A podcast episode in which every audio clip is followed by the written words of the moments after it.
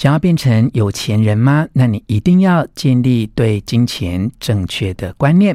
三个重点，第一个重点是你对金钱的想法将会注定你。是不是真的会拥有财富？第一个重点，财富其实不是物质，而是心灵。第三个重点是，你要删除负面的金钱的信念，要相信，你对别人付出越多的金钱，你将来就会得到更多。这一次的诠释重点会跟人生实用商学院一起联播。One, 权，全是重点，不啰嗦，少废话，只讲重点。欢迎收听人生实用商学院，欢迎。人生实用商学院的朋友哦，有空也听一下吴若权的全是重点，拜托大家多支持了啊！没有了，要拜托全是重点的朋友，有空也听一下人生实用商学院。人生实用商学院是第一名的 podcast，、嗯、我们是。刚刚起步而已，请大家多支持。我们只是做的早而已啦，哈。谢谢，谢谢。好，我们今天要讲一个大家一定很感兴趣的话题，这也是收在呃吴若权跟我把一生打造美好作品这个线上课程里面的。不过我们讲的会跟课程里面就是呃并没有完全一样啦，对，因为。课程内容很精彩，还是希望吸引大家去听完整的课程。好，我们只是借由这个机会，哎，聊一聊我们对于这个金钱观的一些看法。其实哦，金钱观这件事情哦，真的很妙。我说以前在做有关于呃金融方面的演讲，我常常就问人家说。请问你觉得有钱人是叉叉叉叉？就请你造句。其实我这个是抄来的啦，在以前有一本畅销书叫《拥有跟有钱人一样的脑袋》里面呢，我就是看的就觉得说，哇，那也是吸引力法则哎！你讲的，你给的那个定义，就是注定了你会不会以后变有钱。如果你就说有钱人是什么贪赃枉法啊，脑满肠肥啊，或者是呃可以做慈善事业。呃，人身自由。那么，哎，你的下的定义就是，你如果下的被把有钱人下的更积极正面的话，你有钱的几率比较高。对啊，如果你去排富的话，你的几率会很低，你就会变成一个愤世嫉俗的，哎，黑色吸引力的那种吸引体。嗯。其实人生就是被自己的信念所影响的啊。那我们其实坊间包括淡如很多很棒的课程在教理财哈，可是理财它就是一个观念跟策略。其实理财是心理学。对，你知道真正财富这个东西哈，它其实是很灵性的。大家看到财富都在以为是钱或房子或。物质的东西，其实财富是非常心灵的。当你的心灵是一种有呃丰盈的感觉，当你没有匮乏的时候，其实你就会变成一个有钱人的机会是很高的。是，嗯，很多人都要祈祷说要变成有钱人嘛。那为什么后来都没有变有钱人？因为你在祈祷自己变得有钱人那个 moment 啊，你觉得自己是匮乏的，你知道吗？你就是因为觉得自己没钱，你才会一直希望自己变有钱。其实人是一个循环呐，金钱是一个循环。我说一个我最近的一个朋友，我跟他认识很多年，但我最近才比较了解他。我心里想说，他是一个博士，但是呢，你看他也没干啥事啊，哎，有在大学教书，然后很多的也没有接什么样的 case，就觉得这个人怎么？后来我去看他说，哎呦，这个办公室真豪华的不得了啊，这位教授。他的办公室哈，就外面都站黑衣人。对不起，其实是他的保保保全保安。为什么呢？因为他办办公室那个画一幅都好几亿啊。呃，那他当然曾经开过拍卖公司了。是。可是后来我就跟他吃饭，在深聊的时候，我就发现说，之前我认识他的时候，他没有这么富有。后来呢，他的财富变成一个循环，旁边呢也都是有钱人，因为你要。比如说卖出一幅画哈，可能就是几千万、几亿嘛。请问，如果你有钱买一幅画，你会在乎那个是五千万还是四千八百万吗？应该不会。是。但重点在于哪里？在于你下一次要把它卖出的时候，它会增值。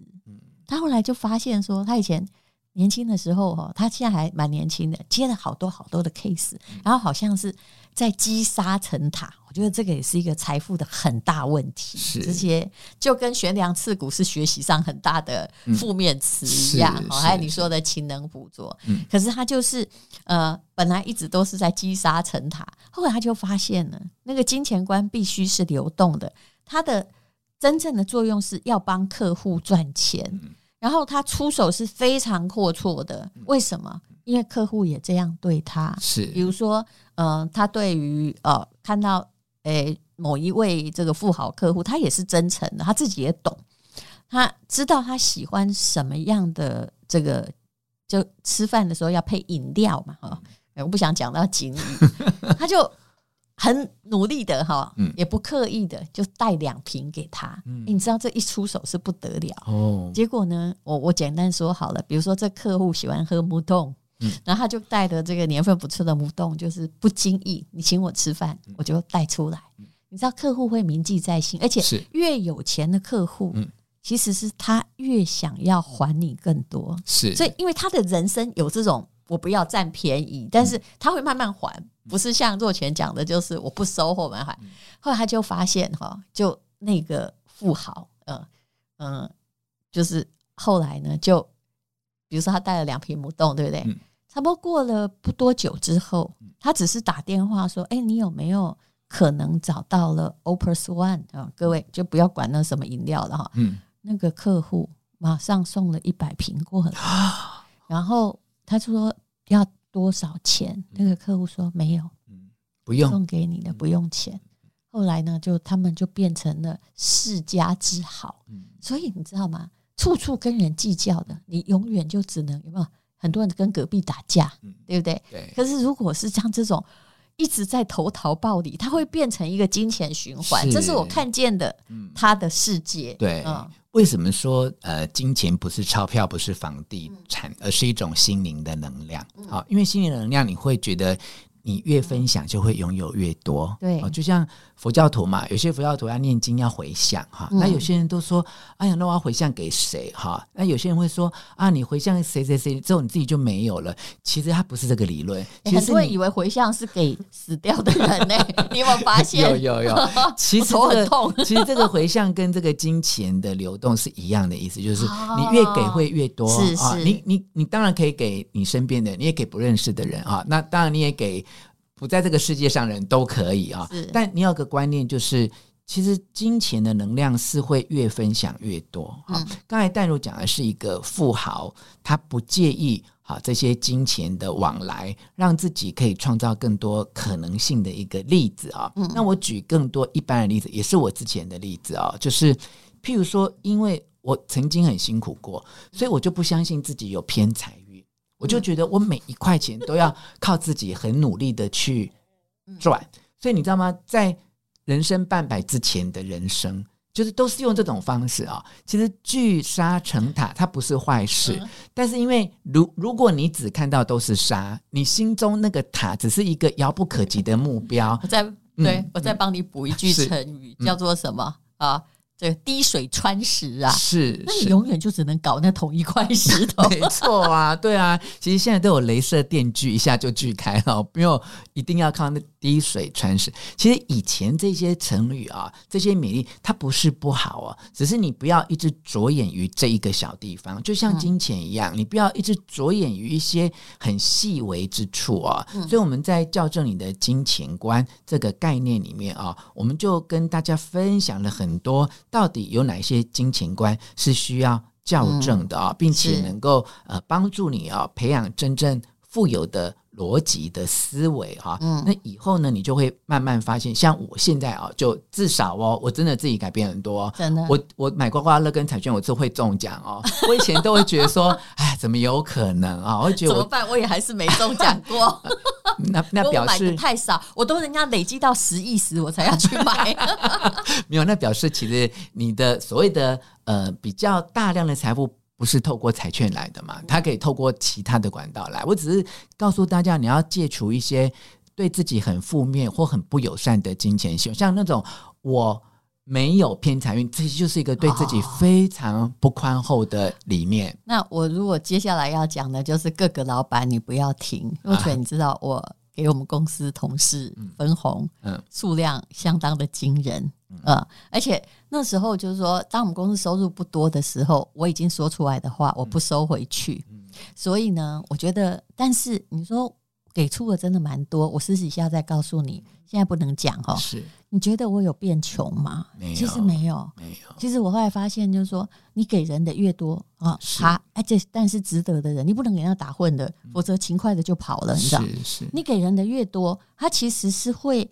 越成为一个自主的奋发体，是，所以我终于理解到，从我自己，我们这小公司啊，可是终于理解到什么叫做企业人无情，人才不忠；企业有情，人才就是会一直留下来。是，这也是最近这几年台湾企业管理的一些变化哈，因为变成说员工他没有信心。他会觉得我这么努力付出，对，那我我等到年终，我老板真的会给我吗？而且到最后，老板是把公司传给他的第二代啊，对，对不对？对，所以会变得很多人切心呐，你知道吗？他会觉得说。反正我再努力也没用嘛，我不可能呃得到一个好的结果。那淡如的经营的理念跟经营的公司，当然就是另外一种呃不同的模式，让人们愿意去相信我的努力是可以加倍的，甚至是没有呃超乎我想象的那个限制的门槛，我可以得到更多的报酬。是，所以其实这一点很重要。就是说，你以为哈，就是你不要给去。嗯把它聚集起来，你会越多。嗯、其实呢，很多东西的确，金钱观是越给越多。嗯、我后来再回去看说，说跟有钱人一样的脑袋，讲的也是这个。是，他也有讲到之前若泉有说过的那个礼物。他说：“你不是不要投桃报李，但是不要太早报。对，不要他马上来 A，就说哎呀，我还你。其实这个也是争执的根源。人家会觉得你怎么这是这块石头不接受我的恩惠？嗯、我没有其他的。”目的，目的，对，对你反而会让别人说误会，觉得我好像帮助你是有目的，你赶快要再回报我这样哈。嗯、那另外就是在这一个呃，我们所谓的分享哈，因为能量是流动的，灵性也是流动嘛。可是刚才淡如的分享，要提供大家一个很重要，就是其实钱不是乱给哦，哈，因为你知道为什么吗？很多人也是因为匮乏的心态，他是用讨好的角色去给。就我也要讨好你，所以我给你这个。其实这样就误用了这个钱，它变成是一种利用的条件。其实我不太喜欢这种，就是这是一种。黑暗式的回向，就是说，哦，我给你钱，所以你要怎么样这样子？对对，其实心态很重要。我也常看到很多人在家庭中，比如说有五个子女嘛，那就其中一个就是觉得拼命的在给，有没有？哎，到最后变得很理所当然哎。而且当他没给的时候，他不是人哎。当他如果家道中衰，他完蛋了。是啊，是。而且就是我们有时候给人家，真的不要沾沾自喜。其实。呃，每一个人在家庭中都有，像你是责无旁贷啦。嗯、我们有时候就是各司其职，对不对？有些人他事业很忙碌，他可以给钱。那如果事业比较不忙碌，那你也可以付出心力。其实我后来终于知道，说家庭有一个规则，叫做如果每一个人都在问说你哪里没做到，这一点不好的时候，当他开始向外去索求的时候，这家庭是崩裂的。对。但如果每个人都在想说，我到底可以给这个家什么？用我的能力哦，而不是全面到哦。那这个家庭就是 anyway，它还有它的哎美好的雏形。是，这就是一种我们要较真的金钱观啊，就是我们不要去向外所求，而是一直问自己：我能够为别人付出些什么？当你愿意为别人付出的时候，就代表你是一个有丰盈是感觉的人。嗯，对。不过你真的哈，我说真的，吴若权是个不容易的啊。因为我知道哈，他有多辛苦。还有的朋友张曼娟，我真我也知道 他很辛苦，所以他每次写东西还是云淡风轻。但是在照顾一个人，在照顾这种年迈双亲非常辛苦。有一次呢，我就看到我的朋友，就只是。妈妈还是爸爸，就第一次进医院，哇，就写的这个哇，这是泰山压顶的沉重。你知道我那天忍不住哦，我就是给他留言说，你去看看吴若权，可是我又收回来了。我想说不要树敌，你知道吗？那你会看到说我好像很轻松很愉快。哎呀，路哪里好走啊？是你自己说，只是我没有挨，你知道吗？对，因为我那时候知道说，哇你挨挨给，或者是你在照顾别人的过程中，我跟你讲。别人没有很感谢的、他反而可能又会很恶劣的脾气，或者是充满疑心病哦，或者是这、嗯、你知道，或淡如都很懂，对，就是他会很恶毒的语言在伤害你。照顾者跟被照顾者之间其实是很对立的，是。那被照顾的人其实内心都没有尊严啊，你对他越好，他越觉得因为。他亏欠你，好，他反而有很多情绪的反击、啊。有时候，万一他没钱，他会亏欠你，会用那个负面反击。万一他有钱，他说你都是为了我的钱，没错，对不对？没错。所以你知道吗？经过这件事情，他就很符合我们要跟大家分享的呃课程哈。说内心强大是一种习惯，其实就是因为经历过这些事情之后，其实我常常在。就是心力交瘁的晚上睡前啊、哦，嗯、我现在有一种习惯，就会告诉自己说：“若泉，你好强大，你好棒，啊、你没有被这些困难击倒，好，你没有跟你的兄弟姐妹斤斤计较，好，你没有因为怎样就对你的母亲发脾气。是然后我真的是会告诉自己说：若泉，你今天好。”然后就这样睡着，哎，这就是一种内心强大的习惯了。后面那个对我比较难，我是不太会跟兄弟姐妹计较哈，但是呢，我有时候会发脾气。那那也那也蛮强大的啦。我想说，你可以了吗？不要再这样好吗？至少这是一种兄弟姐妹之间。有信任的沟通啦、嗯，是是，只有这样家庭才能够完整。好，我们刚刚在讲的就是呃金钱观，其实金钱观哦，就是建立在某一种心态上。你越回向哈，嗯、然后不要一直索求啊，越给你可能是真的会得到很多啊。就算不是实质实质的得到，也是一种精神上得到。看你怎么样去淬炼它。那么吴若权跟吴淡如，好，在这里先进广告。把一生打造成美好的作品哦，这是用我们多年来的默契来制造了两个课程，嗯，分别是内心强大是一种习惯哈，从认识自己到摆脱成长的阴影，一直到能够呃改写你的潜意识哦，让你的童年经验。不管是正面的或负面的，都变成你成长的力量啊、哦！同时，也透过一些金钱观的修正，让你的人生可以更加的丰盈，更加的幸福。那么，第二套课程呢，是人生最重要的，就是成为自己啊！我们会呃跟大家分享，我们人生真正的目标是什么？怎么样用对力，而不需要过度的努力？透过情绪的觉察，让自己有勇气可以离开痛苦的舒适圈。嗯然后，真正的无条件的爱自己。好，那你可以听一辈子，不跟你开玩笑哈。整个家庭哈，你听完还可以让别人听啊。嗯